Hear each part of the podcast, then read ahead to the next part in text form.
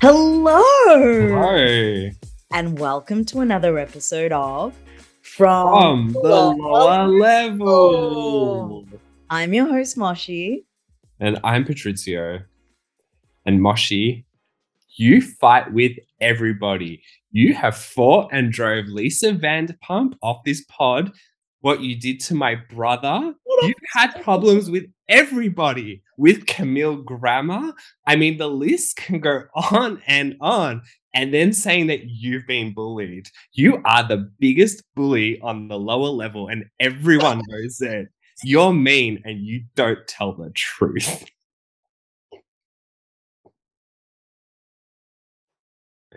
I would say that that is that is like the best monologue you have ever done. You're because you're dramatic, but you're not an actor. And that was that was acting. it was okay. Bravo. I love it. Thank you. I try.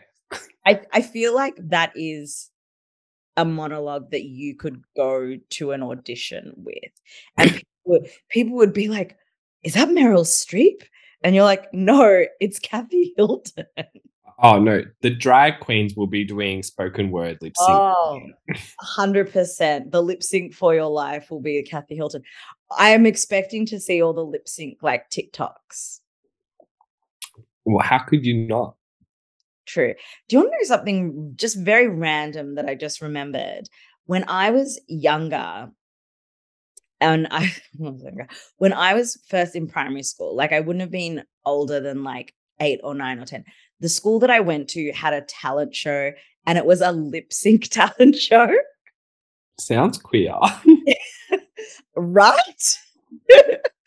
um, and um, it was called Milli Vanilli, which might be before I met you? I got the reference this time. Wanted to make sure you got the reference. Like this is circa 1992, 1993. Um, and like speaking of like camp queerness, uh, the song that me and my friend did, and it's like you can dance and lip sync, but like nobody was ever singing live.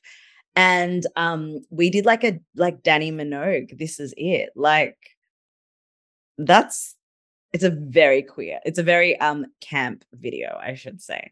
But wow, I love that for me. Ahead of my time. I lip, That I was, lip synced. that was such a niche story No, but I was just thinking between the Milli Vanilli of it all. when you when you just mentioned the lip syncs, I was just like, it just occurred to me that there was a point in my life where this was a thing that happened. Very random, but I digress. This week, we you are back. Welcome back, Patrizio. We're going to be talking about your favorite, The Real Housewives of Potomac, and it's my favorite too. Um, we are going to be looking at the like part three of the Beverly Hills reunion. Oh my god, I can't wait to get all your thoughts. We missed you last week. Um, and then yeah, I guess we'll mention Salt Lake City. but before we kick off, it is your time to shine. What is the word on the street this week? All right. I, I want to, you know what? I was in my head, I was like, I want to make this like word on the street really intellectual and like, and then I realized I'm never going to be able to achieve that. So anyway, I'm curious though, like in what way did you want to make it intellectual? Did you want to refer back to theory? we're, yeah, we're going to get into it. We're going to do that. We're going to warm up first. So oh. starting with the word on the street that Heather Dubrow has sold up the OC mansion for $55 million this week and has bought a penthouse in LA.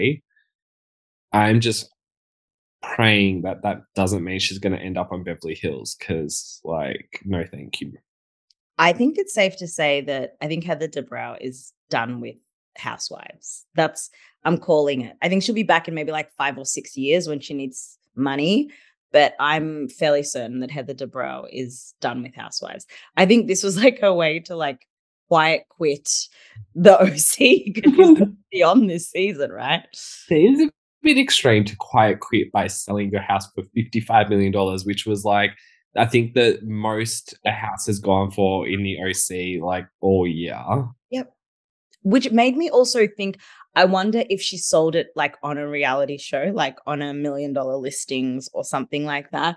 But I think the other thing that it's got us all talking about is like, well, she they said they're downsizing because two of their kids are in college, like, but they're moving to LA. They're moving their eh, other kids like out of school, like they're going to go to a completely different school. Like it's a huge change. Like the has she confirmed that each other. Pardon? Has she confirmed that they're moving the kids? So do you think that she's just going to let her kids keep going to Orange County schools? They're not. It's not a close. What they're going to catch a helicopter every day.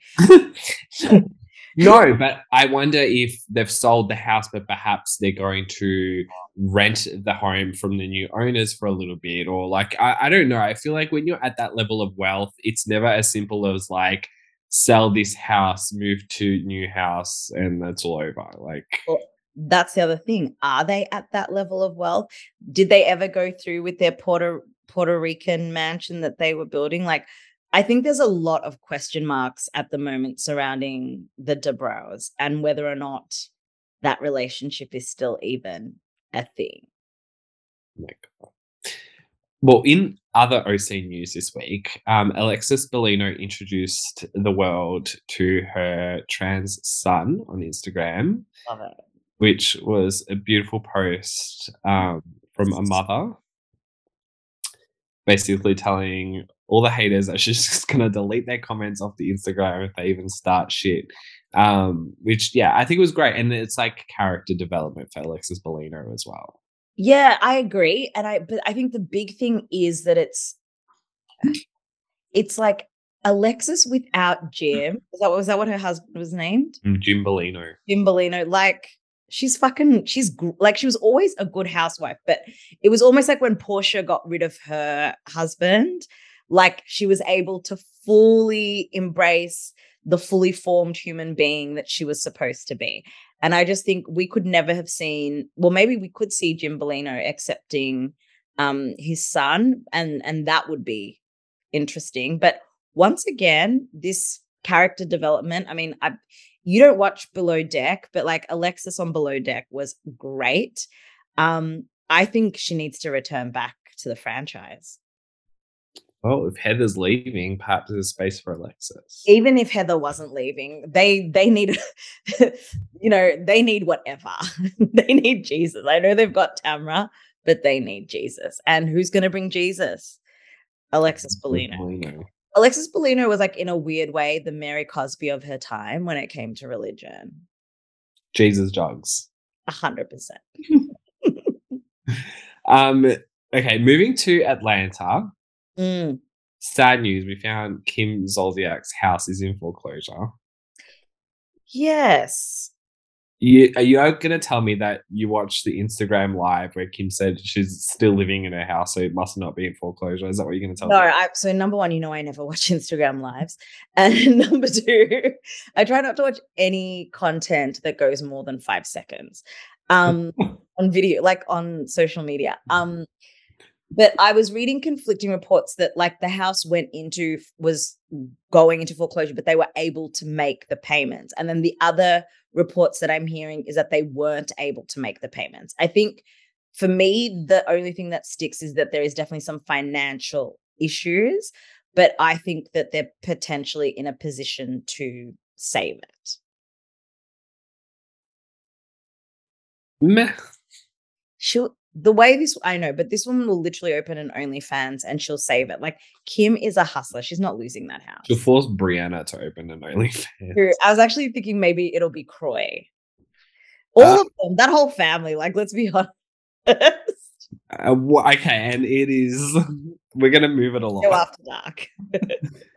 um, I don't know if you saw this. It was potentially longer than five seconds. three minutes, so I didn't watch it no, NeNe was like on Instagram, like dancing, and she had her titties out and living her best life. Did you see this? No, I haven't seen that. Oh my god! Like NeNe's like getting her like makeup done, and like I don't know, she's just living life, and she was like seems really happy. Then there was like this other, like I don't know, reel or like video of her and her new boyfriend, and she was like all like cozy with him, like she, new boyfriend or the one that we know, post Greg. Well, I'm assuming it's the same guy. I don't know. Okay, that's what I want to check. Yeah. But she's looking all loved up at the moment. And I couldn't help but put my Moshanon hat on. Oh. And, and I was like, isn't it interesting that all this like NeNe content is coming off the back of BravoCon, right? Yep. It seems suspicious. So there's been, I mean, one of the things that happened at BravoCon, and I didn't mention it yesterday, is Kenya Moore hair care was that's the only way I can say Kenya's name. I have to say Kenya Moore hair care. She was asked at BravoCon which housewife she would like to see return back to Atlanta, and she said Nene. And then I also caught a whiff of one of the videos that you have sent me. That was, I think, an interview on the Peach Report and I caught a bit of it where she was trying to she was saying that like she doesn't actually have any beef with Kandi. So there is an apology tour of some sort that is happening at the moment. Now, I'm not saying it's to get back on Atlanta because she has burnt the bridge with Andy so badly and and I once again, I we don't know who's at fault there, but um you know, I I would she something is happening with NeNe right now. She is ready to, I think, be seen in a positive light. And I'm wondering if maybe NeNe is just going to have her own show. Well, this is why it's word on the street, Moshi. So, in that same interview, she does talk about the situation between herself and the network. And she talks about how basically at this stage there is no communication between her and Andy or even Bravo. It's all done through the lawyers. That basically the only reason why she dropped the lawsuit was so that they could go into mediation. That was kind of like one of the compromises that they made that they would be able to like enter negotiations with each other was to have dropped the lawsuit um, but there was really no outcome from that whole process um, and I think she is trying to angle to try and you know get back into the fold, but it really sounds like you know it is at a standstill. And I couldn't help but think as well, like at the same time as this is all happening with me. Sorry, I just have to do the whole um Sex in the City, Sarah Jessica Parker. I couldn't help but wonder. okay, continue. If like with with NeNe talking about like, you know, her like issues with the network, and obviously like I'm sure that there was an investigation against NeNe's claims and all the rest of it, right? Well, we also you mentioned in Word of the Street last week about Ramona's interview um, with Carlos King, right? And I feel like this has been the roning of it all this week has been Ebony's response, the rebuttal to Ramona's interview, right, on her own podcast, Holding Court with Ebony K. Williams. Not you giving the whole title of the podcast. Because, I mean, as you know, Moshi, I never listen to podcasts. This is why I'm just like I'm. You know, you never know the name of content creators of anything. But here you go with the whole Ebony K. Williams. Because I paid attention this week and I listened to the episode, and when I tell you that, like any shred of like somewhat belief I had in anything that Ramona said dissipated very quickly when Ebony like had her rebuttal, to which point I actually feel disgusted in myself that I ever could have believed anything that Ramona actually said. Having said that, I think that there is obviously, you know, there's Ramona's side, there's Ebony's side, and then there's the truth, right? Um, but it just like it got me thinking. So like Ramo- Ebony basically says that Ramona wasn't just investigated like once; she was investigated like three times over the course of the final season, right? Which is like crazy to me. Like the way that like you wouldn't like you know try to like tie up your shoelaces after like the first time you've been pulled in front of HR, right? But obviously, like there was a lot going on in this final season. And Ramona's behavior was not just in that final season, too. I think there had obviously been a lot of complaints up to that point as well, right? But we just don't know this as viewers. I guess my thought, my what I wanted to talk to you in all of this, the issues surrounding all of this, is like what's your opinion? Because like I, I missed last week, obviously, but you discussed the fact that they brought out the new New York City cast at Yes. BravoCon, right? I'm excited about. You're not so excited about. I'm coming around to it. But this is this is the Uh, like I asked our listeners last week, I will ask the same thing of you. Go in with an open heart and mind.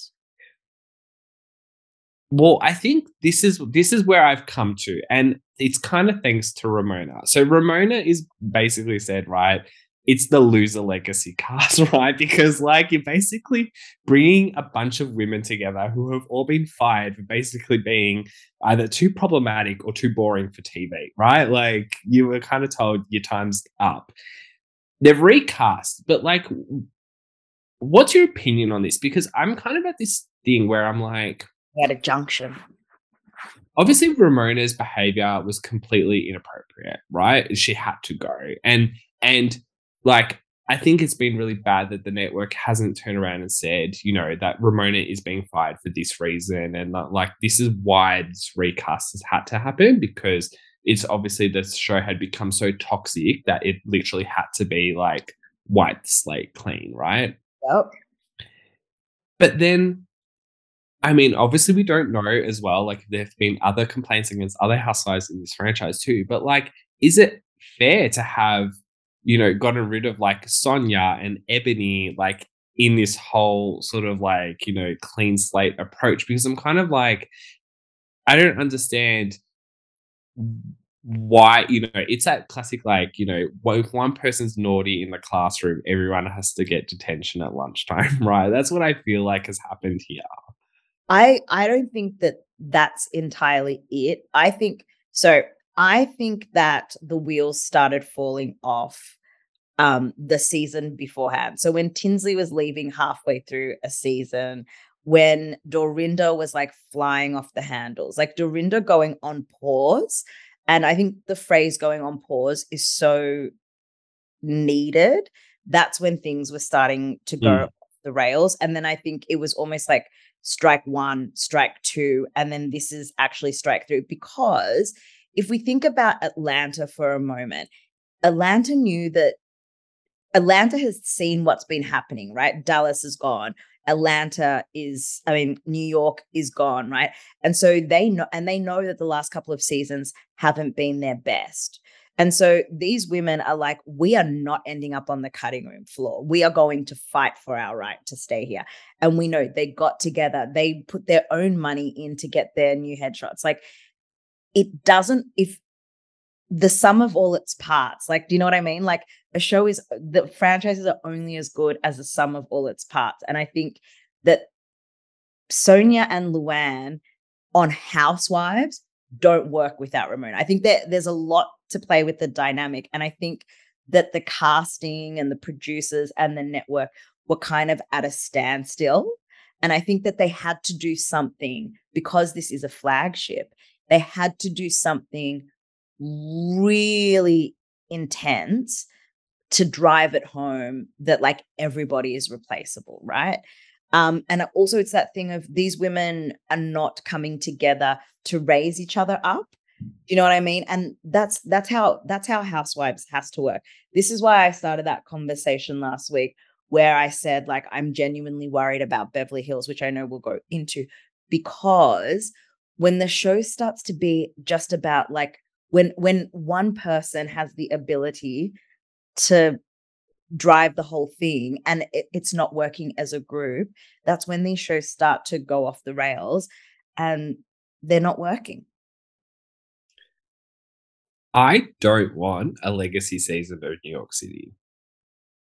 I don't want to see that. Like i don't want ramona on tv anymore. I don't and I don't think I I am I unfortunately if there's anything that I took away from Ramona Singer, it was the fact that it is a loser legacy cast. Like literally, I don't think you should be on TV on this like I don't know what like wh- what is it? It's like a like a you know throw you a bone season and like to bring Dorinda back. Like I hate to say, but she was a lush on that BravoCon stage as well. Like she is not she shouldn't be anywhere near a camera. i think there's a look i'm excited to see Crappie Lake with Yes. and Sonja. I- That makes sense. And I'm going to be really honest. Luann is in the prime of her career. Luann is on fire right now. I think. Have I missed not seeing Ramona? Have I missed not having Ramona on my TV? No. Um, I will say, and I spoke about it last week, that I do think that some of the things that Ramona said in that interview with Carlos King are true. And I think there's some like truths that we need to acknowledge about Ebony K. Williams. I I I think there is some validity to her like not getting it. You know, not being her full self and not just like being a good time girl. Like I think she I think she did feel the pressure too much to be like and and the problem the reason why that happened is because she was the only black person. So when you tokenize someone on a show you instantly put them in a situation where they can only go like kind of one of two ways right? And which one way is like to i think really feel like they have to represent in the way that ebony did. And then the other side of it is to just like completely ignore it but then like you know it, it would still be an uncomfortable show and so for me i think there was some the big issue is like they needed to cast more than one person of color on new york last season What about Deshaun? Bershan was a friend of, and it's not the same thing. And when I say a person of color, I don't necessarily mean another black person. Like we've got the Latinx community, you know, we've got the Asian community, like the diasporas are so huge. I think it would have been really interesting to have um uh, and if you were going to have another black person, like have another, you know, academic or journalist or somebody who actually sits in contrast to Ebony. I think the other side of it is that Ebony and Leah were not friends. Like she's not one of their friends. Like it's so that is telling. Like if you have to go and cast women and you can't find a woman who is genuinely friends with any of these women, that's actually like a fail for I think like that's a real fail for Leah as well. I think you know Leah has grown a business in some ways of appropriating what is traditionally black culture african american culture in in the us and we're her black friends we're her asian friends like there's so many women that she knows that would have been great on the show and none of them were there I think Ebony was a good housewife.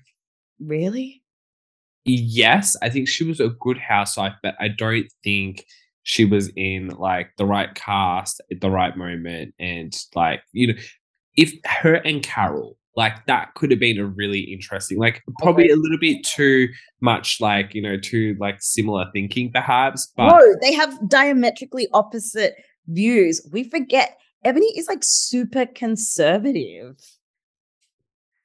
well, yeah, she's what? She's like uh like politically conservative, but like socially liberal or whatever. Not even socially liberal to me. She's maybe a libertarian. Like I think she is like Anyway. voted for Trump. but you know she she with her with Carole like that could have been really powerful because i think like you know why can't you and that's ramona's thing right ramona was like people just want to like watch me get drunk and shoot myself on tv and think that's funny right but it's sort of like doesn't always have to be that anyway uh, The I- that is all you wanted from this woman a week ago or two weeks ago. I Like know, like you were very fulfilled when that's all Ramona was doing turtle time and shitting herself. very happy. okay. Your life was bliss. Stop acting like it wasn't.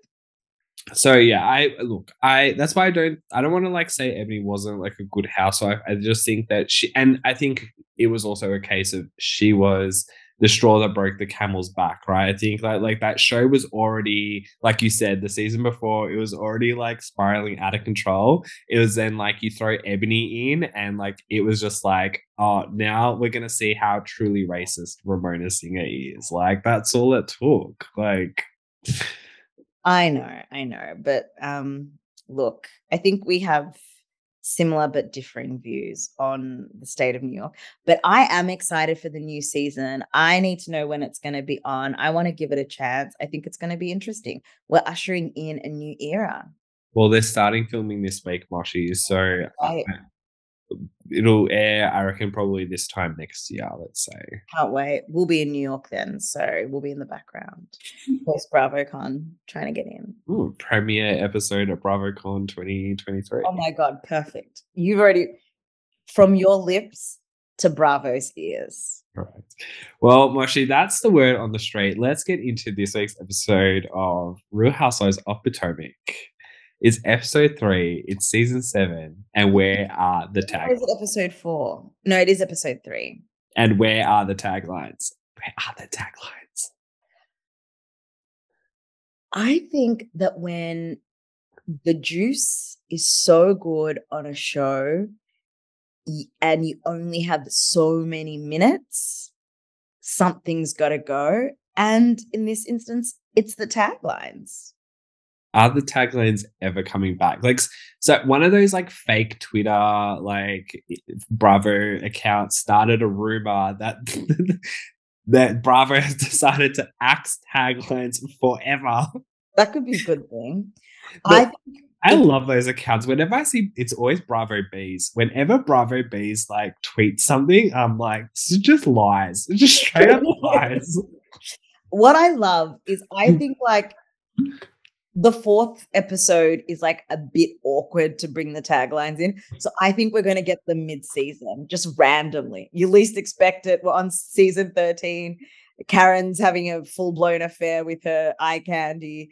Wendy is completely on the outs with everyone. Robin is somehow our new favorite. And, you know, all of these weird things are happening. And boom, taglines. We just talk about that for a second. Is Karen's storyline this season about like entering her thought era? Like, is that her whole thing? It's just like, I am hot, I'm getting hotter, and people are like trying to hook up with me. Like, if it is her storyline, I'm actually not mad at it. Like, I'm really into it.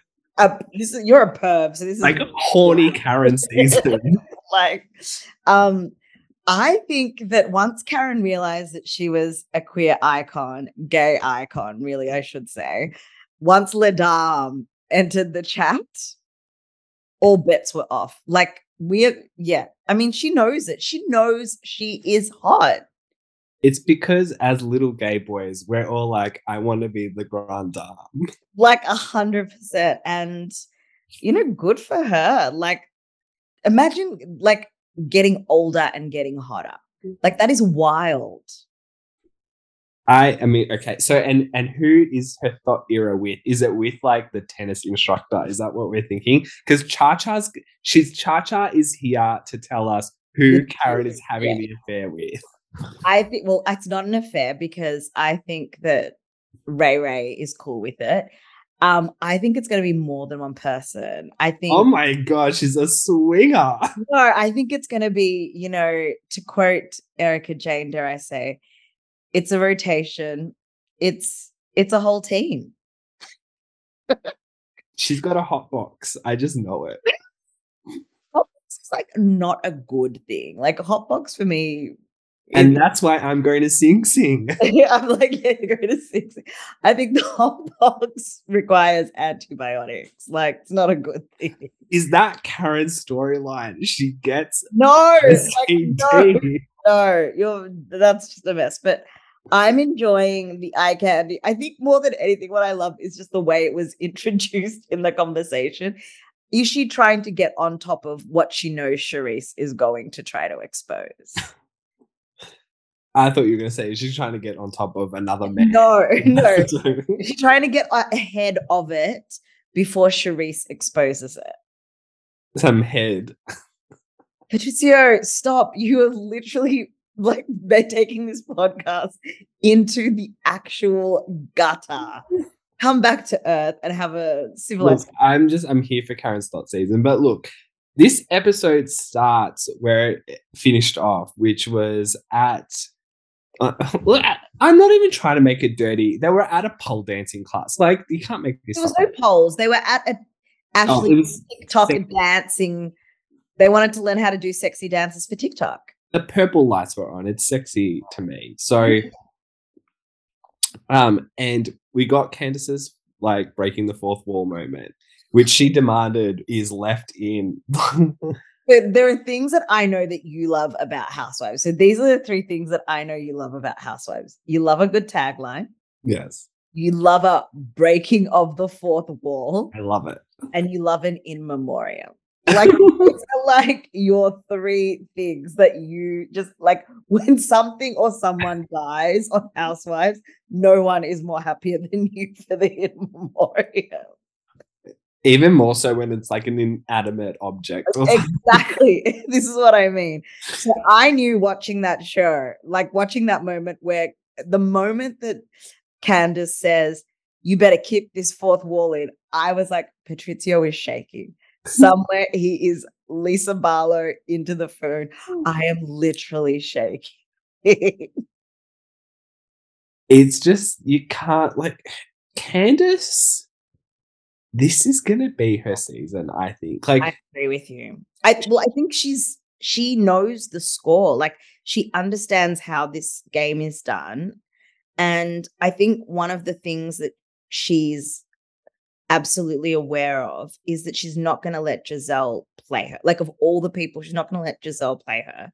And I think like the thing that was really interesting was like this is where the old Candiace reared her ugly head is like she instantly like did everything that she can to just throw shit at Michael Darby. Now I know we don't like Michael Darby, but the way she just went like, "You are not going to do my husband like Michael Darby," like that's the stuff where I'm like, "Ugh, that's not tactful." But like, I was on your team until you presented it that way. If that makes any sense. No, I'm I'm on Candiace's side to this one, right? You had an actual butt grabber in the group, okay? A husband that made people feel incredibly uncomfortable. That like He got punished for it. exactly, and Chris does not deserve any punishment for behavior that probably never even happened. Like you know, it's. And then the worst part is like Karen is on Gizelle's side with all this. I can't. I think what so what Karen is saying is that you are entitled to your feelings. So Gizelle, if Gizelle felt uncomfortable, amazing. I think the issue that we all have is that Gizelle is making it a storyline. And it was really telling that at that high tea dance thing, whatever, you know, when when she when um Candiace walks out, because she walks out, she's visibly upset, and they're like, What happened? And Gizelle's like, No idea. Like the way Gizelle is clearly not owning her shit, she knows she has done something wrong. And she and the way she was so quick to get when uh to get Mia on her side because she does not want to have more than one enemy at one time. She knows she's causing a lot of trouble very quickly. it's just the worst i think the worst part now that i'm vocalizing how i feel about this is that it is uh-huh. this really unfortunate place of like me too movement right? That what what do you do in this scenario? Is it that gizelle was actually made to feel really uncomfortable you know and we need to believe her in that? Or is it that she uh-huh. is taking advantage of a situation for storyline did it even happen was it actually like what what she said it is like and then we're not believing a victim in all of it like it's just like it's I think I think there's two things that can be true here. I think there is how one of the things that we should not negate is how Gizelle felt. So I think that in that moment, Gizelle 100% did feel uncomfortable. And we know that because at the time she spoke to Robin about it and then they quashed it. And so what she's done though now is so that is true, I believe. She did feel uncomfortable. And that's what Karen agrees with. But then what has happened now is another opportunity has presented itself and what she's doing is producing right and this is why i don't like housewives who produce she's seeing an opportunity to make a mountain out of a molehill and to try and you know instigate some more friction within the group because there's an opportunity to and it's not work it's not look that part of it is not looking as good for Gizelle as it should. And what tends to happen in those scenarios is what you're saying is because of that friction um we instantly do you know kind of attack Gizelle I guess like Gizelle becomes the villain is what I'm saying and it's like oh man she could have played it a different way that's all I'll say at the same event, obviously the discussion about Mia's health is continuing. You can say whether or not Mia has cancer. She does not. And Wendy gives Robin a really hard time about the whole situation, only to be caught with the hot mic moment at the conclusion of the event. And perhaps like breaking the fourth wall, I think is a hot mic moment included in oh, breaking yes. the fourth wall. If anytime I'm hearing a producer, the fourth wall is broken. Wendy is Boo Boo the Fool. so where Candiace is having a season, I think Wendy is not going to be a housewife for too much longer. She's entering her flop era, that is for sure. 100%. I think Wendy Osefo has, she's like, she's given all she can give at that housewife level. She's entering friend of, and you know what's going to happen. I mean, you're going to talk about it soon, but it's going to get to a point where she's going to have no friends on the cast. And so there'll be no, what's she going to do? They're going to X her out. I just think Wendy Wendy thought she was like perhaps maybe like smarter than the game or like I don't know she like she I think she's thinking about it too hard. 100% she's not being just authentic herself.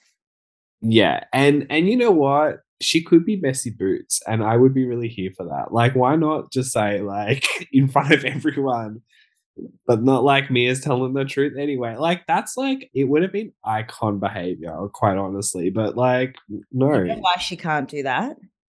Because she's not friends with the Green Eyed Bandits. She doesn't have anybody to back her up. Like there's nobody within the group that's going to come to to her aid. She's going on the other side because what she's trying to do is have a she she recognizes that Gizelle is like the HBIC kind of and she has positioned herself as being diametrically opposed like the opposite of Gizelle in any way. So if the table were if the thing was reversed and it was like Gizelle was like I believe Mia, then that is what would take Wendy to be like you're I don't believe her. Do you know what I mean? Like she she constantly feels that she has to play the opposition of Gizelle because because they're not friends. I, I did like Wendy is. I'm I hate to turn this into an in memoriam right now, but like Wendy Osefo, like season what five to season seven, like rest in peace. I think I, I'm I'm sure she can pull it out of the bag, but right now she's clutching at straws for some sort of relevancy. And you know what what what would have been really great is like if we did see more of like the teacher, like I want to see what it's like when she's just wrapped up a lesson and she's coming back. But I think the other side of it is she's I just don't think she's genuine friends with these women. And this is where you people always fall off. When the friendships break, what are you going to do? At least Mia is like so dramatic.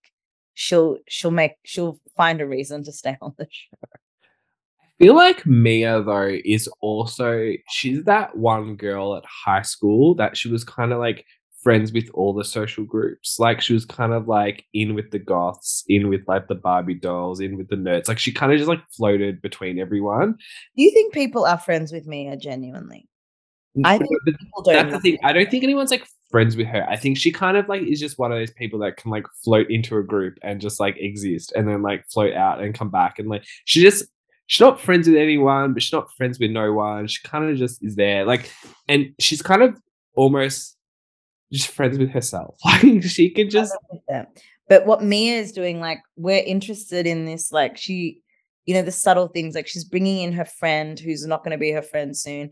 And we're learning that, you know, how her friend likes G, that they have, like, shared some fellas. Like, I think the thing is about Mia is that we're constantly unlocking her story. She has a phoenix from the ashes. You know, we love that. That's one of the tropes we love to see in Housewives.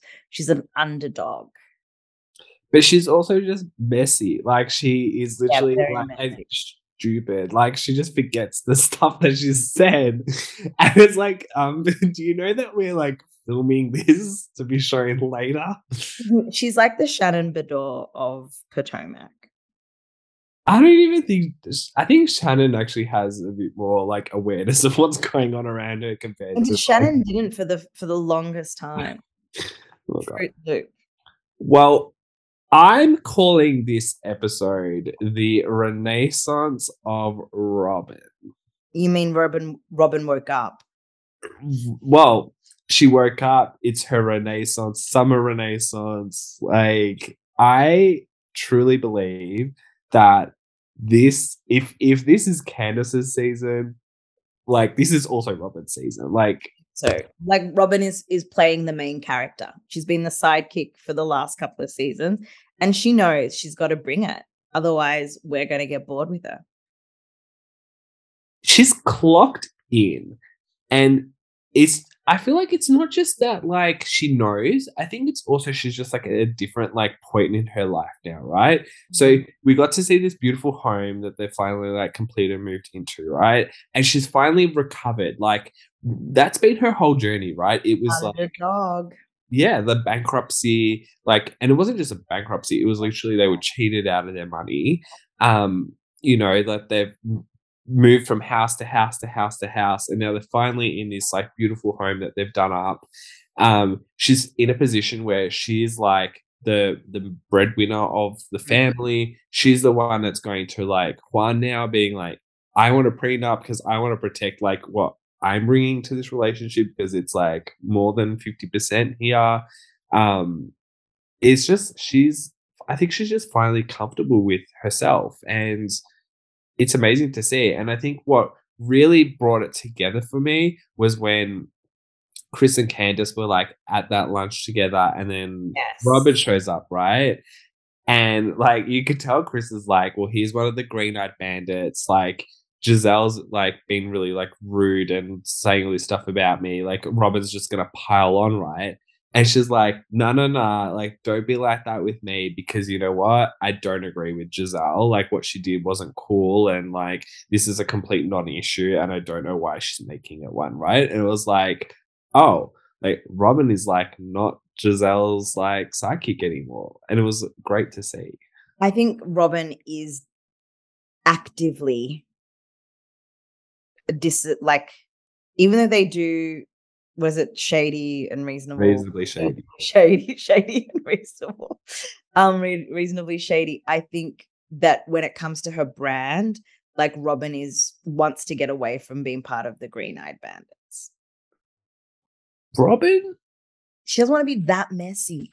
She doesn't want to be messy for no reason. She wants to I, I think this is who robin really is but for whatever reason she hasn't been coming to the table with it until now because she was asleep Because Robin's meant to be, I feel like she's like your cool girlfriend. Yeah. Who's just like willing to do whatever. Like you call her up, like, hey girl, want to come over and have ice cream and wine? She's like, I'll be there in five minutes. The kids, the kids, there's a frozen pizza in the yes that like is they can definitely figure it out robin on their own. I'm on my way. Like love that she's a cool mom she I- who who can't dance sexy.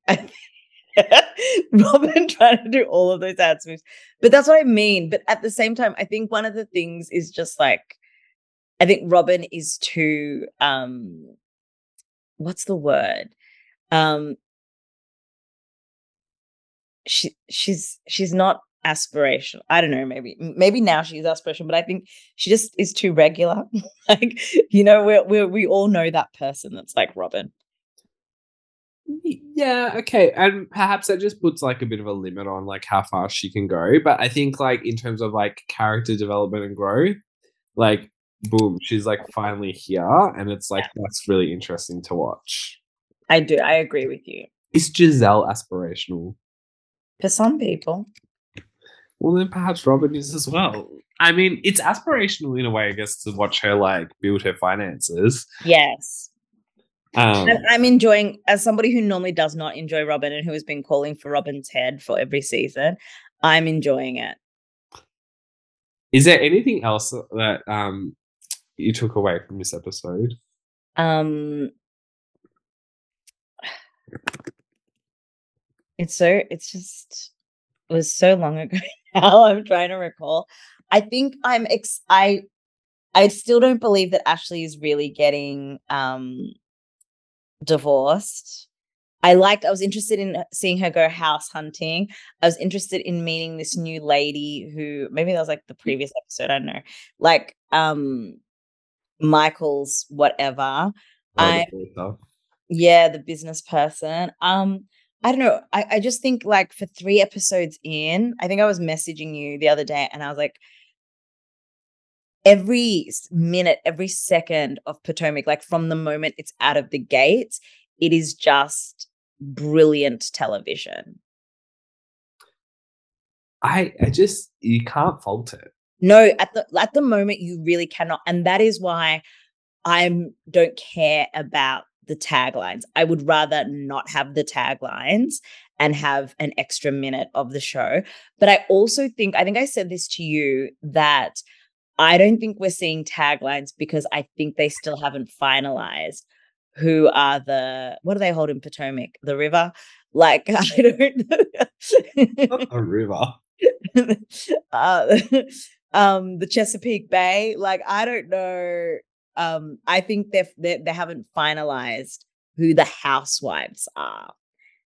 Oh, come! They, but they've got the they've they've shown us the the group. I but I think we might be we might end up seeing Shasha a housewife. And you know what? Justice for Katie. Thank you so much. You weren't here last week, so we didn't get to talk about Katie as much as Oh, I wanted to. Word on the street, she checked herself into rehab. So Would because I think it was pretty obvious. I'm really Yeah. worried about her. Um, but you know what? There have been times though in many franchises where they have added in a housewife, like yes. a couple of seasons, it's a couple of episodes in. So I'm not going to accept that as the reason why they haven't done the taglines. Um, it's fine. Anyway, I'm I'm moving on from the taglines because they're potentially never coming back. Yeah, but I, like I said, if there's one thing I know you love, it's a tagline. So I feel your pain. I also just think Potomac. I mean, it is good. I'm not saying that it's not, but also it pales in comparison. I mean, sorry, in comparison to Beverly Hills and like Salt Lake City at the moment, it's like, come on, like Potomac is just like killing it, and it, I I'm excited to watch it. Like Yeah. Salt Lake City, you had to like I had to be like held like in front of the screen to watch it. Like I did not want to be. You have to put those things where they keep your eyes open. Like, Literally. Well, Moshi, I want to close with a quick question for you. oh God. In Karen's confessional, she mentioned a story about a house husband that made her to feel very uncomfortable. Um, who do you think that she was talking about? Michael Darby. And the reason why I think that is I think she has mentioned it before. So I feel like if you go back into past seasons when Michael was going through his whole thing, I feel like Karen told us then, but she had just worked it out because Karen is um what's the word? She's a different vintage. So she had worked it out, I believe, separately with Michael and they had moved on from it. Interesting. Who do you think it is? Juan Dixon. I no, who do you think it is? You think it's Mia's husband? Like who? Who do you think? well, I originally I did think it was G because I Yep, was like he was did. incredibly inappropriate last season. Yeah. But then she does say that it was from a few seasons ago. So then I was like, well, then it can't be him. So that I thought it was Chris Samuels. Oh my god, no. I feel like Michael Darby's the obvious answer, and that's why it's not him. No, but I feel like it is, and I feel like there is But do you think that Karen is very protective of Ashley. And so that's why I think she's not gonna say it. But like, do you think like Michael Darby was interested in Karen?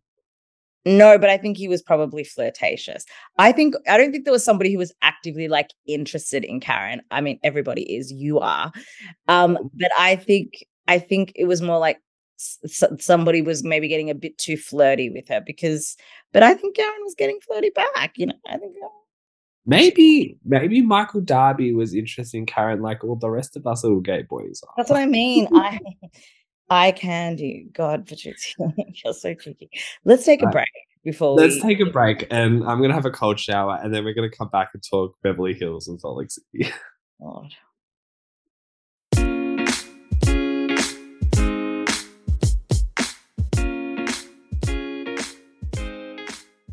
Moshi, we're back from the cold shower.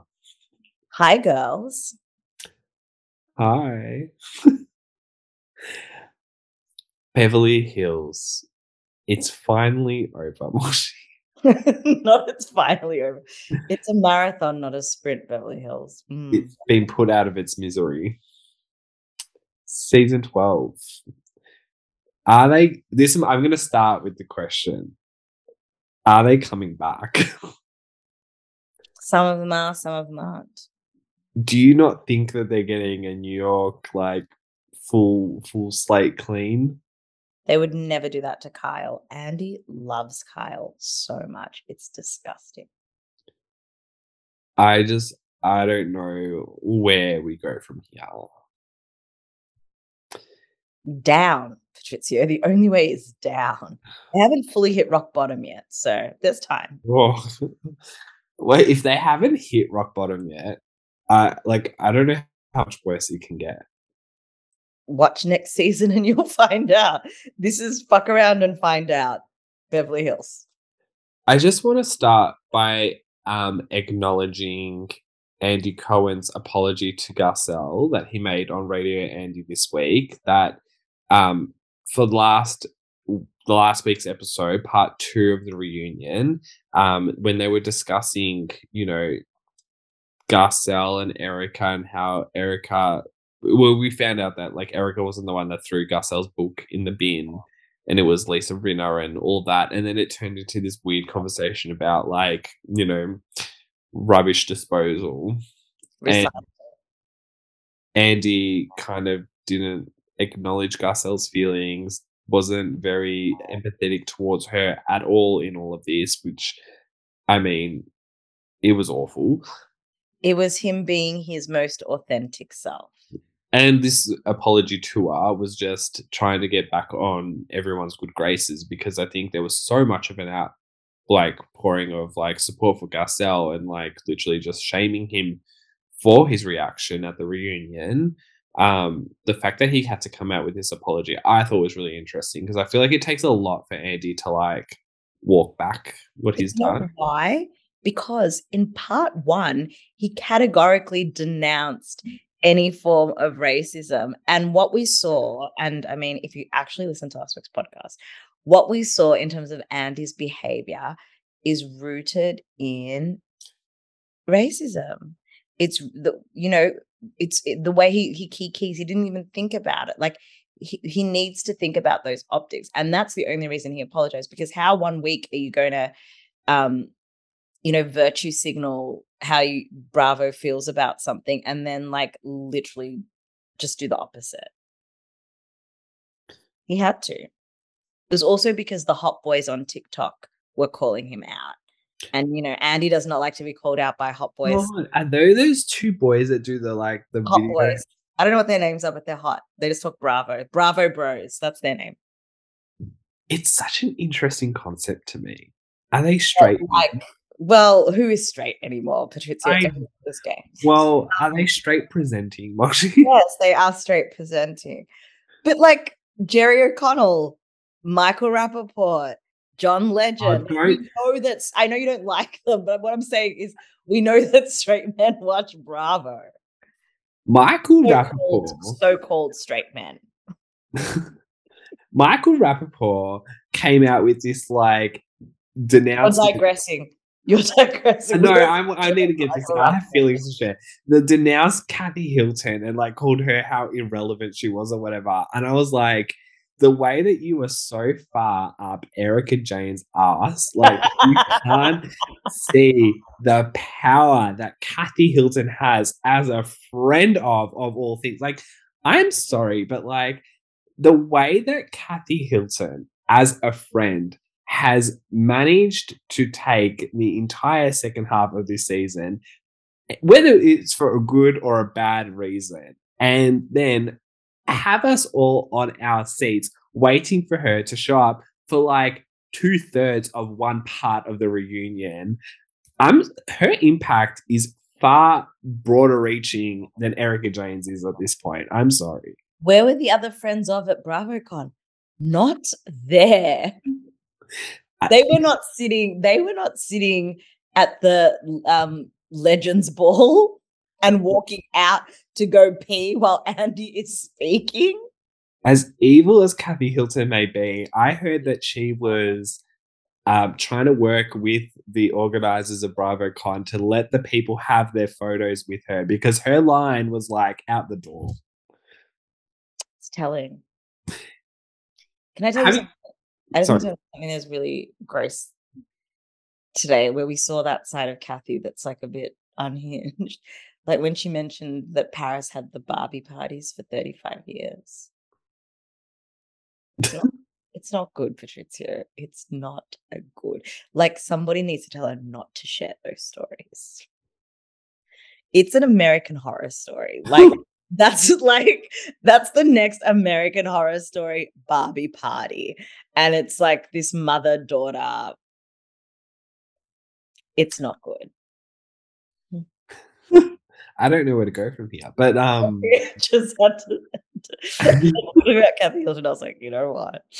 Before we get into the Kathy Hilton of it all, mm. I mean, there was a lot that was discussed in this episode, and a lot of it turned to Erika in this final part as well. I want to know what's your opinion on Erika Jayne at the conclusion of this reunion? it is what it is. Like you know that that say like we say it all the time but i think when it comes to erika it is what it is. Like she has shown us who she is and we need to just believe it. You either are going to continue to watch her be a monster or and allow her to redeem herself whatever good luck but like we need to stop expecting her to change and to be an empathetic person and to be this other thing that's not who she is. She's a villain. It is what it is. I'm back on Team Erika. Of course you are, because she cried. It doesn't take much for you.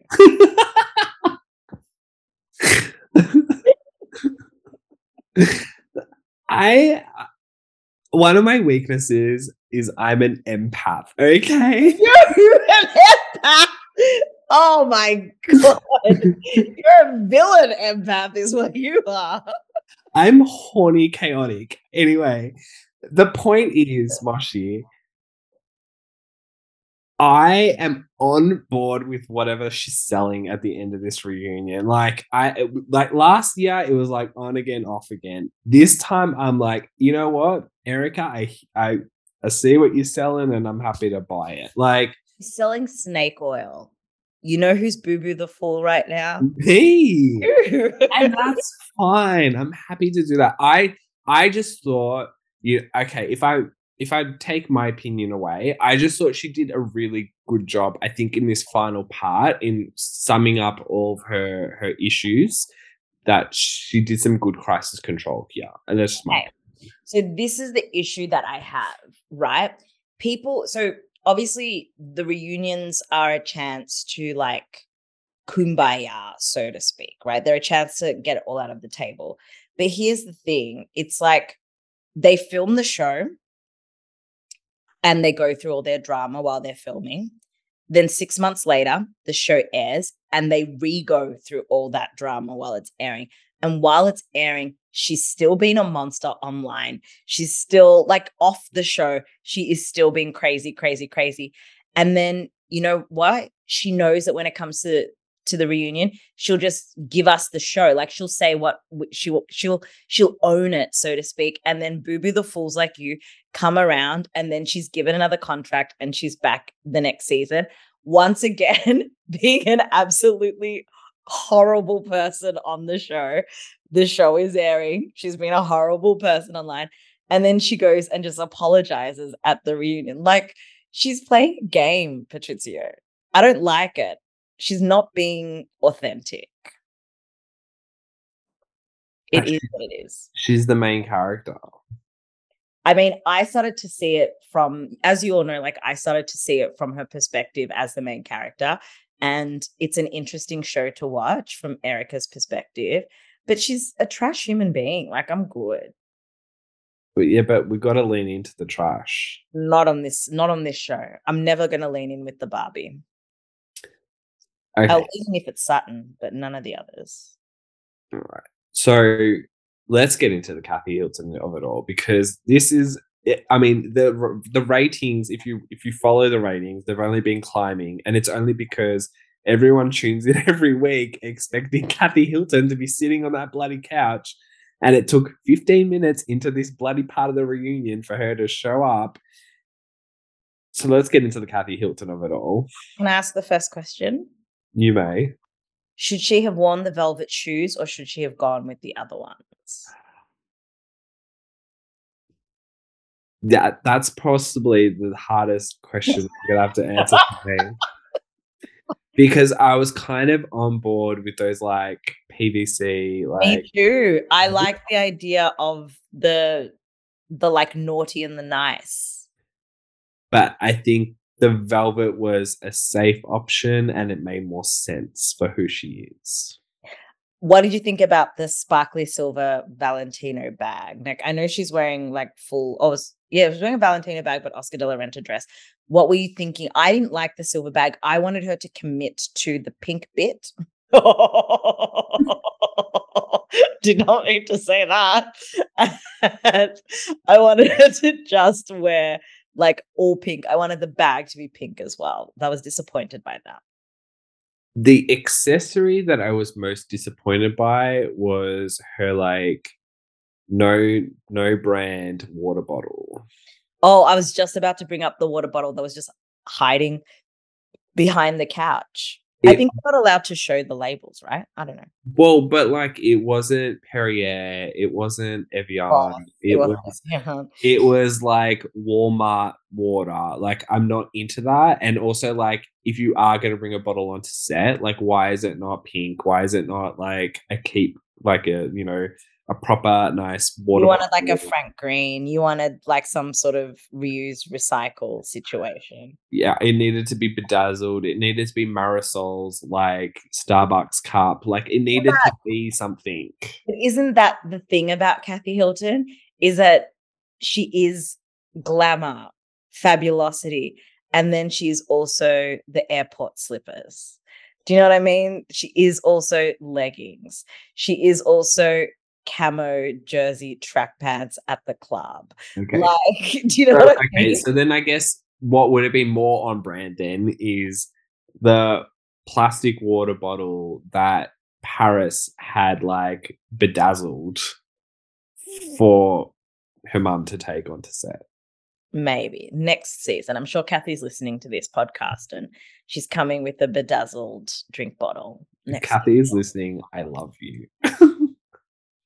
and you can call me all the dirty words that Erika No, no, stop. Stop it. Okay, move on. We'll, we'll, we'll talk to me about the Kathy Hilton. of it all. okay well we have to like obviously you know because it was it was all about like as it always is her kathy hiltonisms right so first talking about how she uses instagram comments as like a messaging device. She doesn't know the difference between text messages and comments in Instagram. which is wild to me. It's wild to me that she thinks that she's also like understood that now. I'm like sweetie you still don't get it. But um the way that she like came for Rinna straight away it was like I did what Lisa Rinna does and I took it off 20 minutes later. Her, like, butt, her butt seat had barely hit the sofa and she was like in on Rinna. boom. The next was when they did the montage as she got the Kathy square, right? That's what we're calling it. watching her watching herself. Fabulous. and the faces that she was pulling. And then when like there's a that scene with Lisa Rinna, and she turns to Rinna on set and she's like, You want to swear on your life on a Bible about that? I was like, Yes, like she has come to literally destroy Lisa Rinna, and I'm here for it. Well, yeah. The way that like I don't even like Kathy Hilton is evil. Like, I'm sorry. Oh, of course she is. She is. Watch Paris in Love. Just learn about any of the things that she allowed to happen to Paris Hilton. And I'm look. I don't want to talk about that because that's I have opinions to share, and we will never conclude this part of the reunion if I'm allowed to like delve into that. But anyway, moving on. It was we got the whole discussion about the tequila. Mm. Do you believe that Lisa Rinna actually is supportive of Kathy Hilton and the tequila? That really threw me at the reunion. So I think it was made mention at the time that that was happening on TV. It was made mention that the tequila had been drunk at other periods while they were uh, shooting the show, but those were never edited. So that we've missed a lot because they've obviously edited it to make it look like we didn't, there wasn't that much drinking of the tequila. Um, so I do believe that the girls had done a really great job of drinking the tequila. I believe that. So the whole conversation about the tequila was when when they were in Aspen and they were at what does Kathy call it? She's like Kimu, Kimo, Kima, Kimasabe. Everything that it's not. Umasabi. It's the homeless and the toothless all over again. Sorry. Oh, but like this is the thing. The only person delivering us the humor was Kathy. Anyway, let's moving along. So she's basically like she thought that like event at the bar was Kyle setting up Kathy Hilton with another branding opportunity for the tequila, right? And so the insinuation was the fact that the tequila did not make it to the front of the event was Kyle's fault. But then she sort of saying that then Kathy kind of says it's not Kyle's fault. And then Kyle does what she does best and beca- plays the victim in all of this. So Yeah. You, when Kathy Hilton told Kyle it's not worth crying about, and then told her to stop playing the martyr, I was like, cinema. This is cinema. And this is the thing. Kathy, I thought was really reasonable when she was talking to Kyle, right?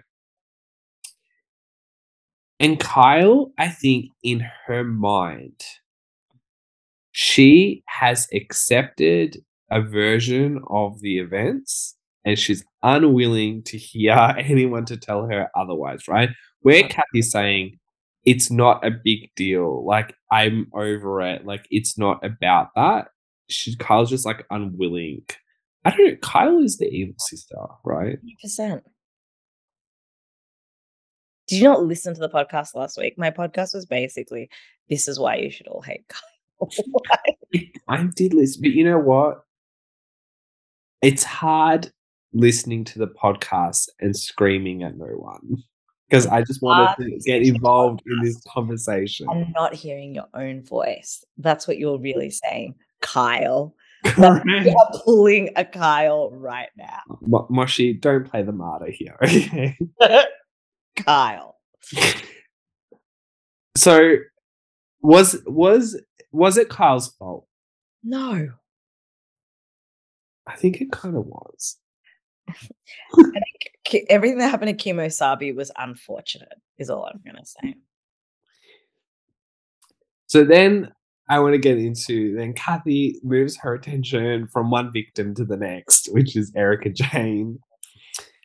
And they are arguing over obviously like what was said at the club. Are we going to talk about the club and Kathy's version?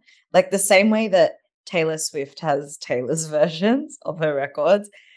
We heard Kathy's version tonight, and I want to talk about it. I mean, Kathy's version made a lot of sense. It made so much sense. The whole thing made sense. And she did admit to bad behavior. I do believe that she didn't explain the whole thing to Kyle and instead was like, we're getting out of here. And I believe all of that. Like that whole thing makes so much sense now. Because she was drunk and she would have entered a blind rage. And like that's exactly what happened that night. She got told to go back to Beverly Hills where you came from. Which she's not used to, right? Like this guy did not give her the Kathy Hilton of it all.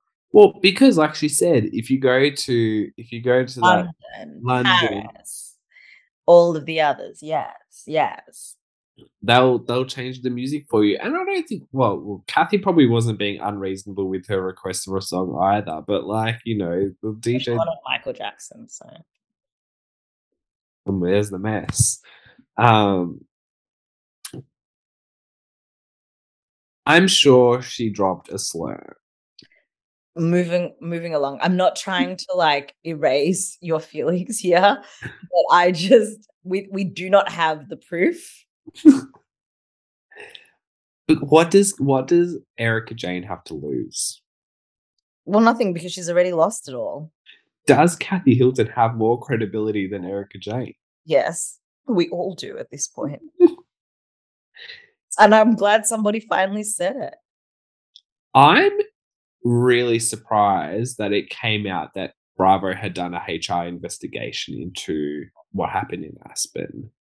Well, I think they had to because I think because there had been talk about this potential for slurs and all of that jazz, I think they had to. And I think like this is the second time that we're learning about investigations. Like I think this has come out before.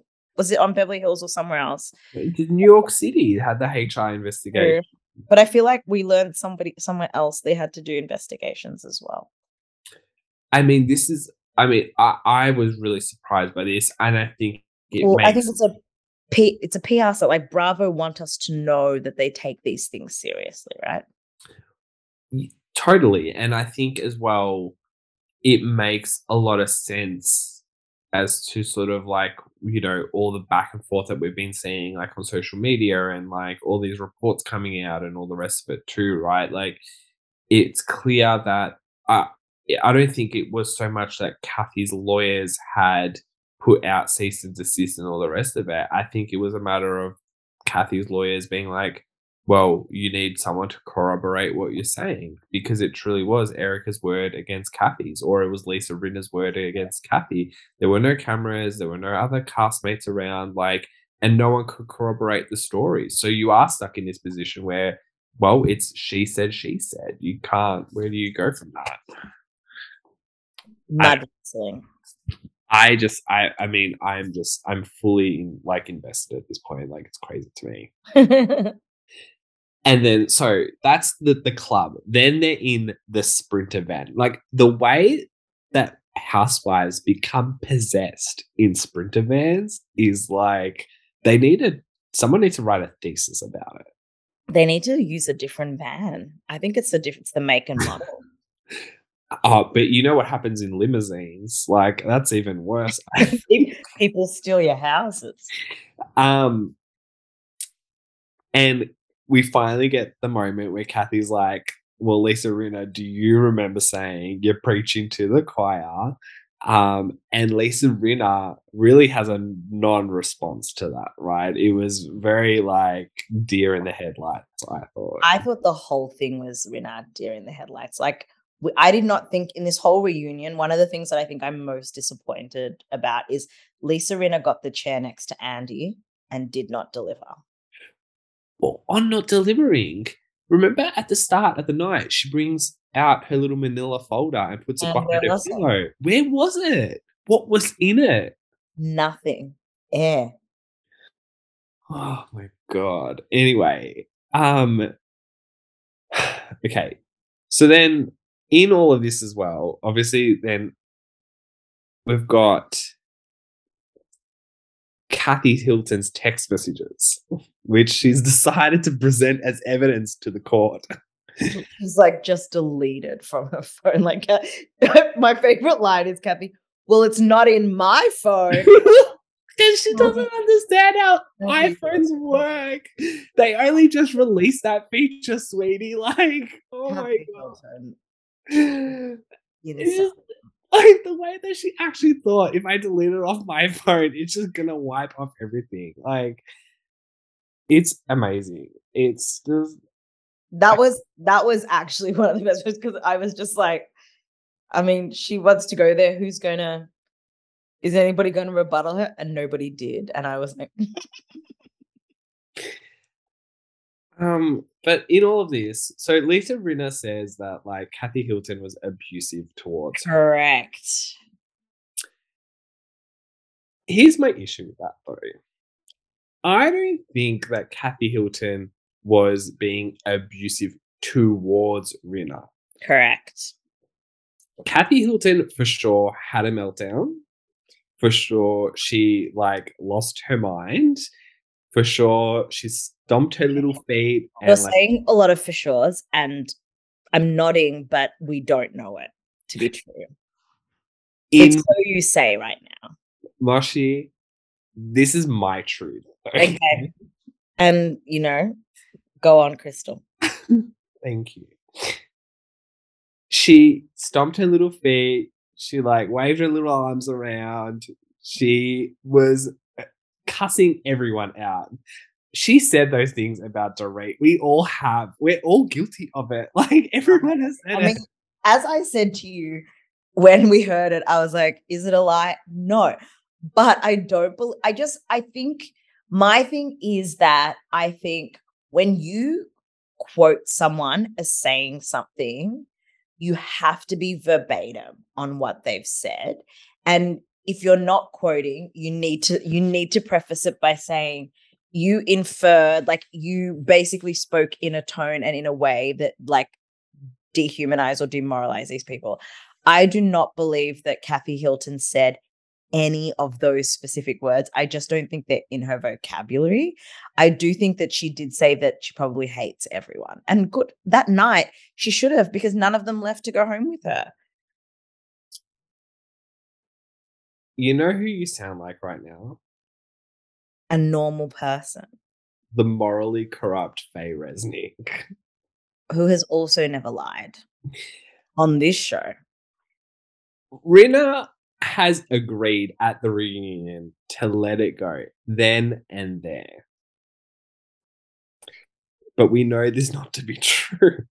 Yeah. Do you know what you haven't brought up as well? And I'm just trying to think of the order of events. But when Kathy Hilton asks Lisa Rinna to take a lie detector test, Uh, once because- again, once again, I was cackling. This is comedy. You can't tell me this is not a Shakespearean tragedy that I'm watching on the TV now. you know why I didn't include that in my in my rant because it was just a, such a throwaway comment from Kathy it was so funny. And I, you know who they would have brought? They would have brought that guy that they bring on all the reality shows. And all of his stuff is non admissible. Like, who was it that was saying somebody was posting that he's like a fake? no, like yeah, he's actually like not not legit at all. Not legit in any way, shape, or form. My biggest question out of all this, Moshi, Oh, the biggest. Lisa Rinna says that she was left extremely traumatized by what happened in Aspen, traumatized by Kathy Hilton's abuse that was thrown towards her. Do people who are who have experienced that much trauma then want to inject themselves into a sibling like meltdown and want to perpetuate that whole situation? That's just my question. I don't know if it needs an answer. Perhaps it's a rhetorical question. It's a rhetorical question. I just, I'm not. But you know what? Andy did a good job of holding her accountable because he said, You have screamed at people, you have behaved badly. And do you know what Lisa Rinna's response was? But it was not.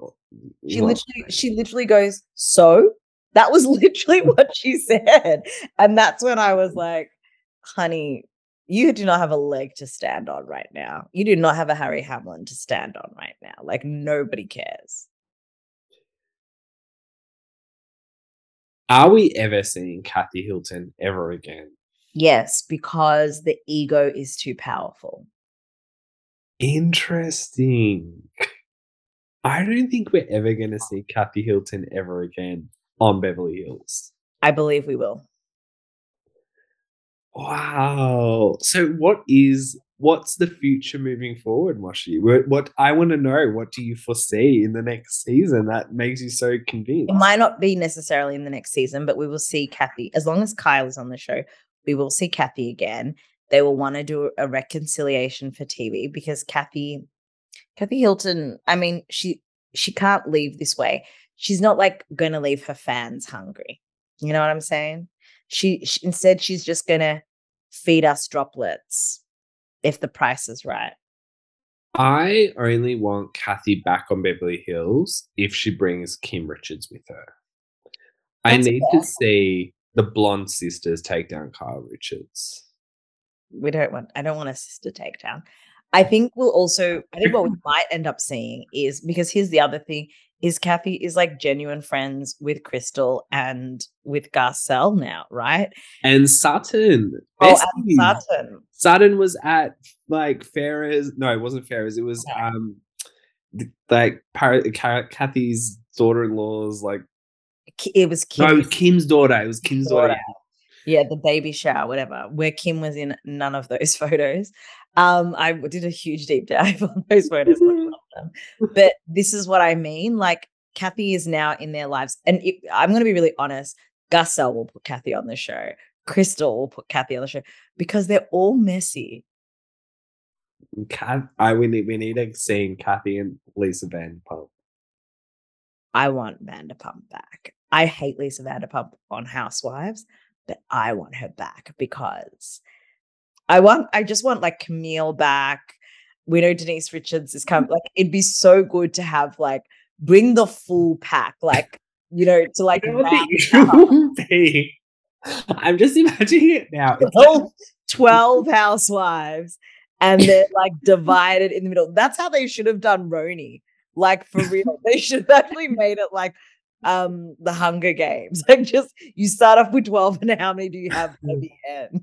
No, I'm, each other off. I'm imagining it's like it's like a gang fight and it's like the fights at midnight and everyone starts to show up, right? Sharks and the Jets. So you West Side Story. you've brought like Lisa Vanderpump, Camille, Denise Richards, like they're all there. But you know who doesn't show up? Lisa Rinna, because she quits at eleven fifty nine. Like, yes, hundred percent. She's not she's not coming. But yeah, it's West Side Story. It's the Sharks and the Jets. It's singing. It's clicking of fingers. Like I'm, I, I'm paid to see it. But then you've got all these like random housewives who were just there to settle a feud with Lisa Rinna, then not knowing what to do with themselves. They're just gonna be walking around like headless jewels. Which I can also watch. well, is there anything that I have left unsaid?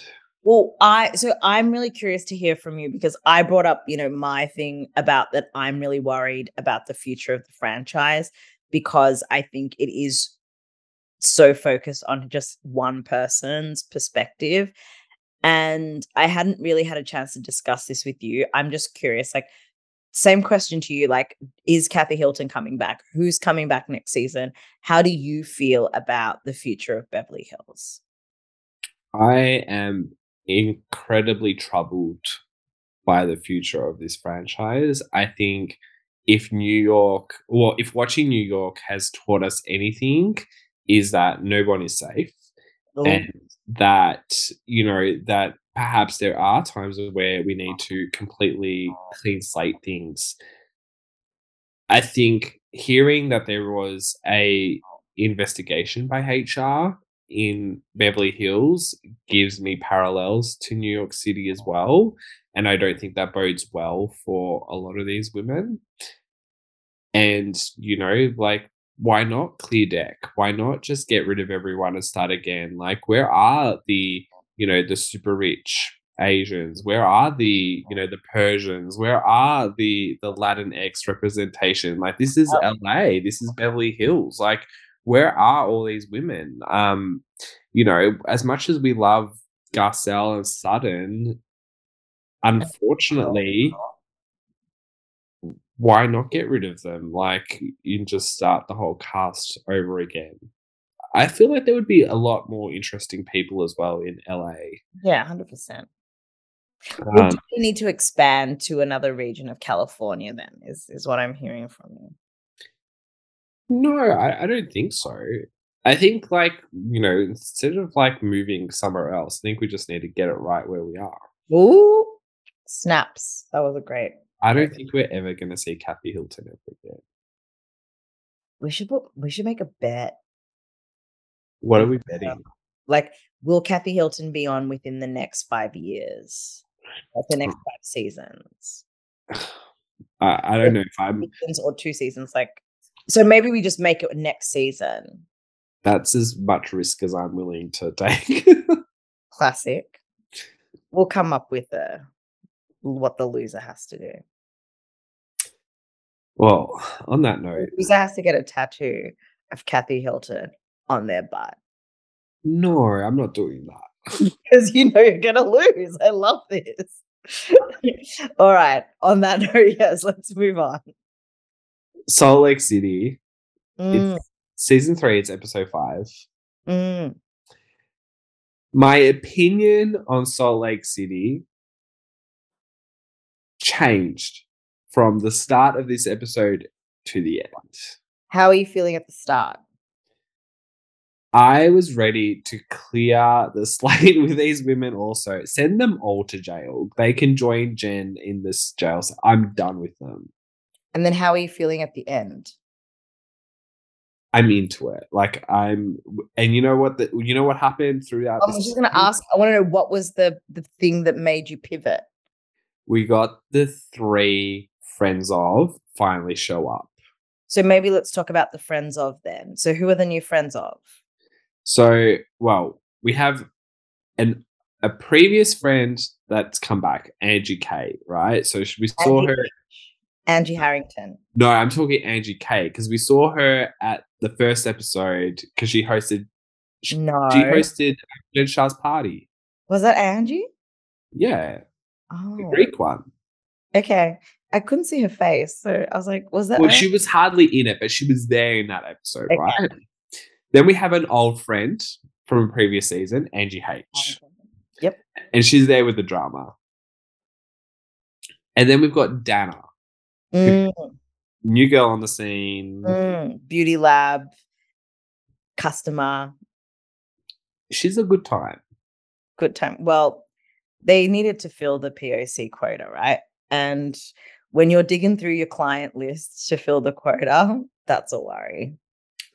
Look, I don't think Salt Lake City is going to be one of the cities where we're going to have a huge amount of choice, unfortunately. I mean, Heather said it herself. Like, they went from like w- one of the whitest places in America to Scottsdale, which was somehow even more white.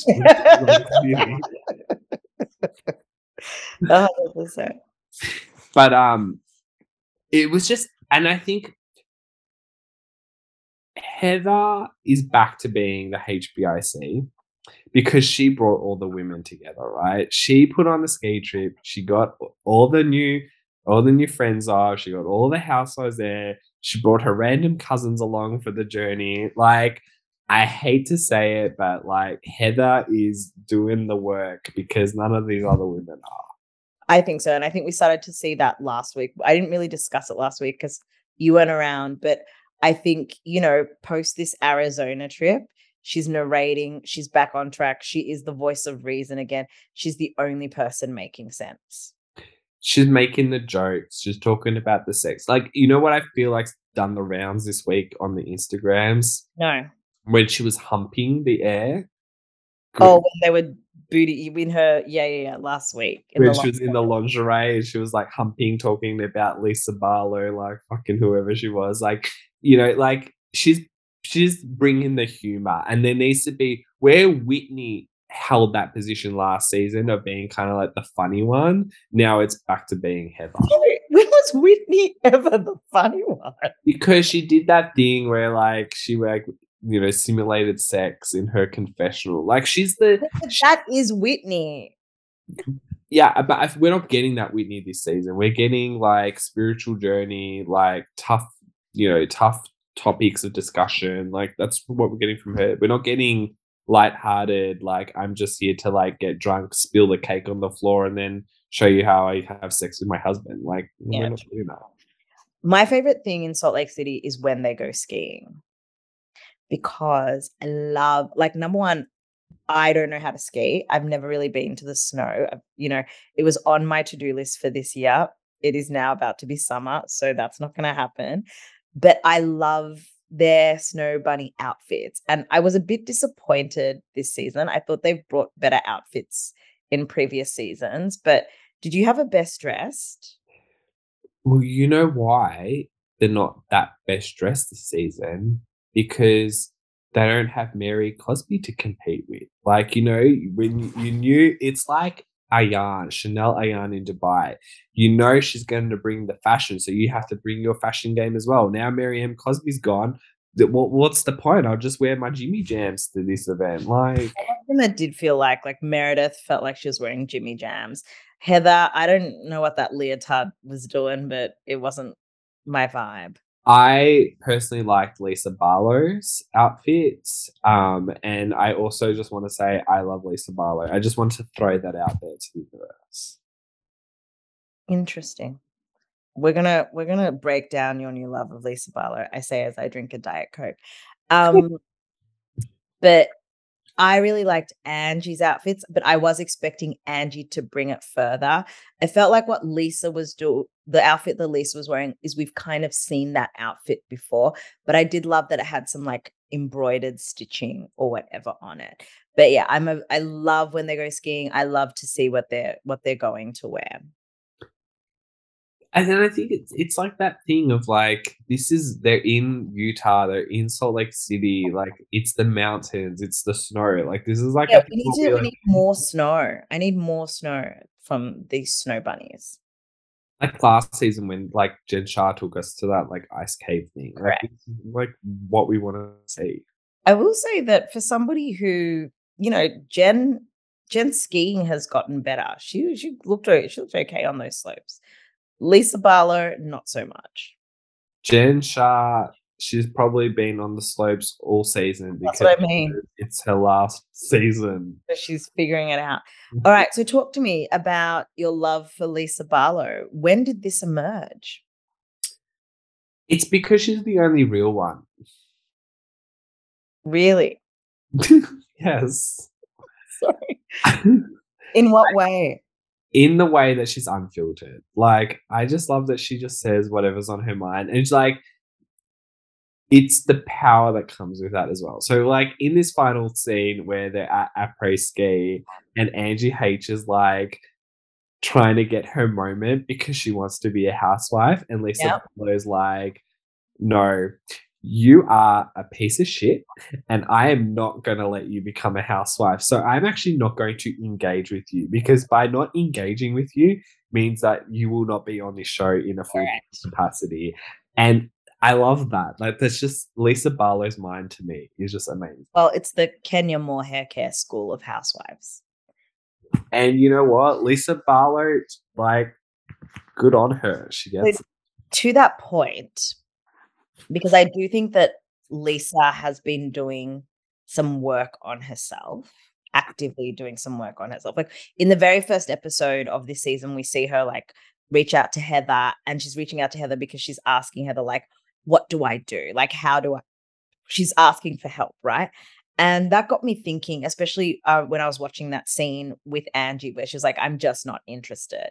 I'm not interested and I would and it reminded me a lot of some of the way that like a Bethany would handle a situation or a Kenya, like the primo housewives. And I was like, I think that Lisa Barlow like has made some housewife connections and she has asked for tips on how to be a good housewife. Like, I'm not saying that that's a bad thing. To be honest, I think more people should be doing that. I think if you're going to study housewives, don't study it as an audience member, which is what Jen Shah has done and is giving us what we think we need to see. If you're going to study, go to the professors, go to the people who are the getting the high distinctions, the A triple pluses, and learn from the best. And I have a feeling that's what Lisa Barlow has done during the the, the reunion and now. And good on her. That's all I'm gonna say. She's having a glow up and it makes a lot of sense. because that's a thing as well. Like, I don't think it's also coming from like a, a like a I need to like look better in front of like No, it's, It's, it's pure like a self improvement. no, I don't even think it's that actually. I think it's like these other women are gonna do anything to take me down. So how do I stop them from doing the things that they're gonna do? And that's literally Kenya's like, or even um, I mean Ramona. It's like they're gonna bring a friend on, and the friend on is gonna try and take you down. Don't refuse to film with them, refuse to engage with them, and then the friend can't exist on the show.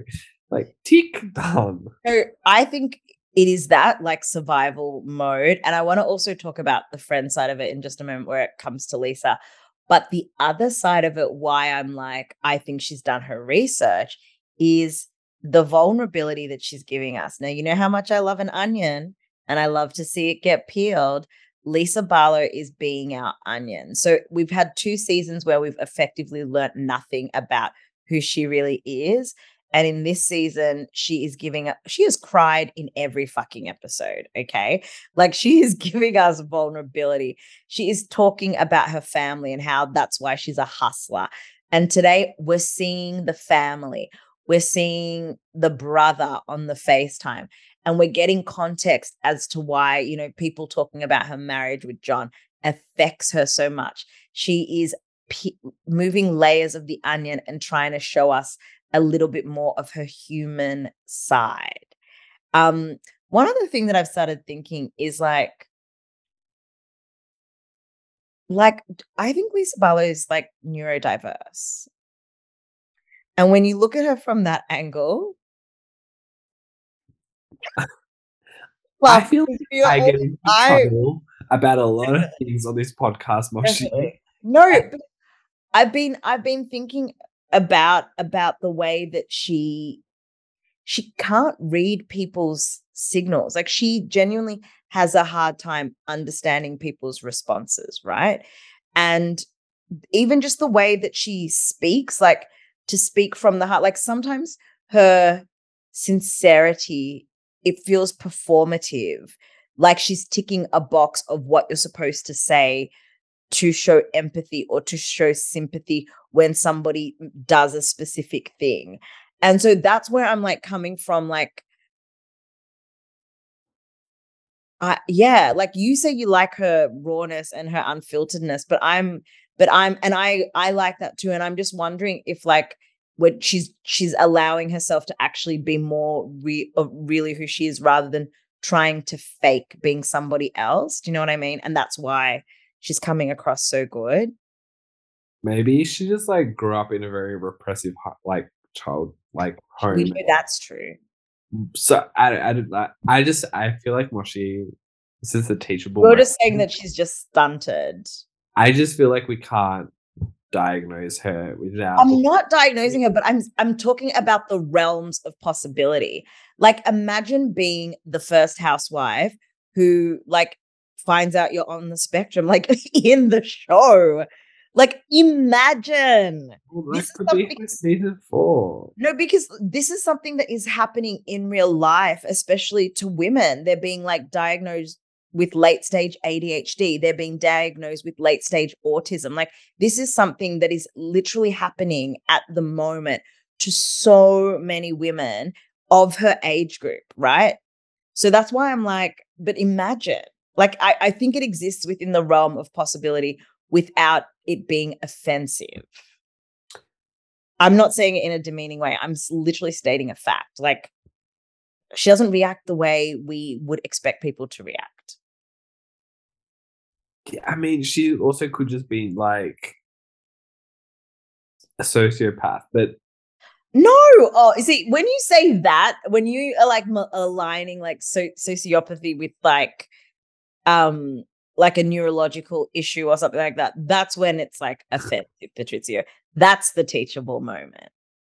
I just think it was the of the onion peeling moment to me. I was like, wow. So is her storyline for the first half of this season going to be her marriage is fine, but they're going to work on their marriage as if it's not fine but there's absolutely no problems in the wedding. Like, like I'm just like, wow. So that it's a storyline about not getting divorced. That's like all I took away from it, and It's it a- was It's a storyline about her telling us what are the things that are most important to her. So, one of the things, so this is the question that I have for you. One of the things that I think we can all attest is that she doesn't have any friends, like real, true friends. She has made it very clear that John and her boys are her entire life. Now, at this snow, ski bunny situation, she has a friend there. My question to you, if you remember, do we think the friend is a friend or an employee? I, how can I make that judgment with the two frames that they got? Because they're not real friends. That friend is giving me one of the lawyers that was on the phone when she did the sprinter. That friend is perhaps give is giving me like coach, you know, I think Right. she has no friends. I think that we just don't get any of that. I wouldn't be surprised if all her friends are from church. But what I'm saying is, I do not. She does not have a real community of friends. I she's very, she's a very lonely woman, and that I, I mean, a lot of people are, and I think what we're seeing is her having to contend with that because, especially now that she's kind of lost Meredith, like they're not bosom buddies. I think it also speak to the. It's also very interesting that she's chosen to align herself with Whitney over Heather. When to me, I think Heather would have been the better choice if you're going to pick a new girlfriend in the group. But I think she's picked the one that is the easiest, the one that is the most yes person. I, I think that perhaps she's taken some advice from other housewives and was told, don't bring any of your friends on this show because if you bring a friend on the show, they will ditch you in a second and start talking about you behind your back to every other castmate because that's What what happened. happened with Angie? Well, that's what happened. So, I mean, because I think she was probably friends with Angie too. I, I just don't think that we get any of that side, and that's an active decision that she's making. But I think she has plenty of friends. I think that they're all probably Mormon 2.0 in the church with her. That's where, and they're all couple friends as well. Like it's her and her husband go out with all these other like people. I, I, I don't. that just brought on the show has been problematic. I, I'm like, I just, I'm not convinced that she has no friends. Okay, I am. Uh, the other thing that I just wanted to touch on is Brooks Marks is back. Uh, I'm some okay. Now I remember why I was ready to Thank throw you. them all in. See, the way the way I know how to pull your rage back. I just the way that not only Meredith has to fly into Salt Lake City during this four months a year, but like Brooks Marks is also like, you know what? I'm gonna leave college and I'm gonna come film with you because that is conducive to like whatever I'm trying to achieve. I don't know. way around. I think they called him in as reinforcements. I think he did not want to be there. He's got his own life now. He's got his own TV show. He's fine. What was with the boyfriend comment as well? I did really enjoy when he asked Seth though, who's his boyfriend, and then like Seth went there. I actually have posted that clip on our Instagram because Yeah. I do like like Seth is he's like the worst, but he's also the best. I mean, you know what? Brooks asked the question, and I don't think he was expecting to get an answer, and he got a he got- this detailed answer. why I love Seth. Seth will always give us an answer. Well, because Seth probably, I wouldn't be surprised if he's dipped in his toes into the man pond before. What? Can I just say that I think Seth is a better housewife than Meredith? And that's a problematic statement in itself. Meredith more than anyone. I was going to say, is the statement problematic or is the fact that it's a fact problematic? that that you know anyway i'm just you know what i'm sick of having all these men on the show this episode because it wasn't just like seth and brooks it was also um what what's John. John Barlow got a confessional. He is so boring. like I don't even know why we got that I confessional. think he's really funny. He he tells like these really dry jokes, like like him and Lisa are business partners. Let's be honest. and that's fine. And then Coach Shah, honestly, free Coach I don't know why he's still with that woman. I don't know, like why. because because to quote to quote Coach Shah, God put it in both of them. Uh, this is Coach Shah. This is God. This is a test. Like, and you have failed. You stayed with the sinner. Like, I'm sorry. Like, no, out, finished. So you didn't want to do soul gazing with Coach Shah? Why didn't he look into her eyes and say, I am a criminal? Like, I Uh, I think the more and more, I don't know about you, but I'm at the point now when every time Jen Shah denounce, like denotes her innocence, I cackle. I'm just glad Whitney said what had to be said. Yes. was um, I don't think you should be happy that this has been delayed because that just means they're gathering up the witnesses. They're like finding more evidence. Like, this is like not good news. And it is weird. It's this weird thing of like, everyone is like trying to be supportive, but also she's been accused of doing some really terrible things. Right. And then we also have the hindsight now that she's pled guilty. It's just all a mess, honestly. Totally a mess. But it's that is the one side. Like I'm at the point where I am just watching Salt Lake City because I just want to see what happens with Jen. Like I want to see how much deeper she goes because we're getting closer to her, you know, um them going to New York, I think. Like I I want to know where it falls into their It's not for another four months. It's I, I think of uh, delusion. I think what we're gonna get this season is we're gonna get like 15 episodes of like this time where it was filmed like January to March, let's say. And then we're gonna get like a three months later flash forward, and it'll be like two episodes or whatever of like the the trial and all of the events. And they'll all fly back to Salt Lake City and they'll get together and have a little seance for like Jen Shah. Not a seance. Not a seance. well, one thing that we do know for sure is that the moment she pled guilty, Andy cut her off.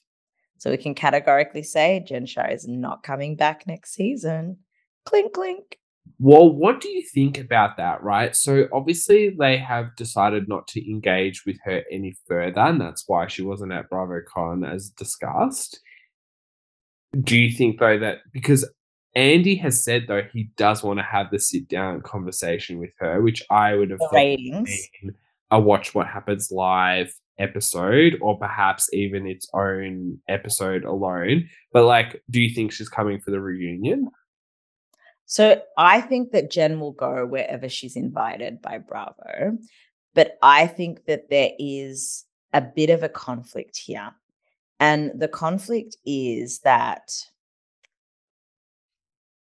this woman has visibly played like i think bravo feels played and i i actually think the way jen is wired she would think that having a sit down interview with andy is like a good thing and once again i think having a sit down interview with andy is not a good thing and i actually think that part of the reason why andy has also cut ties with her or bravo has cut ties with her is for her benefit they do not want to put her in a position where she is going to incriminate herself anymore. They do not want to put themselves in a position where she uses this platform to, you know, start saying, well, I pleaded guilty because of this, because of this, because it's going to sway the trial, it's going to sway her sentencing, right? I think the lawyers at NBC have been like, she is an actual liability. She is so unpredictable it is not good for their show at this point to still be supporting her. And it's not good for Jen. I think that they have saved Jen Shah from herself. And I hope she realizes it.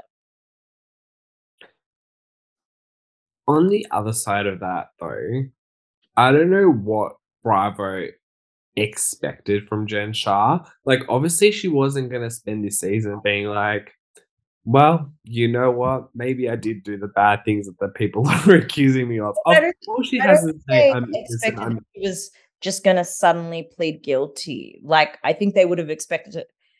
I don't know. Like, what what would but that's what I mean. Like what were they ex- like you know when there's when you say like oh they were played by her, but like what were they they surely could not have been expecting Jen Shah to have been like, hey, by the way, on this day I'm probably gonna plead guilty. Like I think, I think they expected her to go all the way to the trial, like to see this thing out the way that she has said she's going to be seeing this thing out. I think Bravo, the lesson needs to be learned here that and, and it's a consistent issue, right? Yep. do background checks on your housewives because you hire these people and then the bravo the bravo fans do the background checks for you and the posts come out the the racist post the sexist post the homophobic post like all this shit comes out because no one's done the, The- bare minimum facebook profile lookup right and this is what happens. You get burnt because these people have their own agendas at play. And Jen Shah was obviously using that network for her own benefit or what her perceived benefit was, right? I don't I don't have any sympathy for Bravo if they've No, felt- I don't have any sympathy for Bravo, but what I'm saying is I think that I so it's two things for me. I think Bravo are saving themselves legally, but I really do also think that they're doing Jen Shah a favor. So I actually think this is a mercy.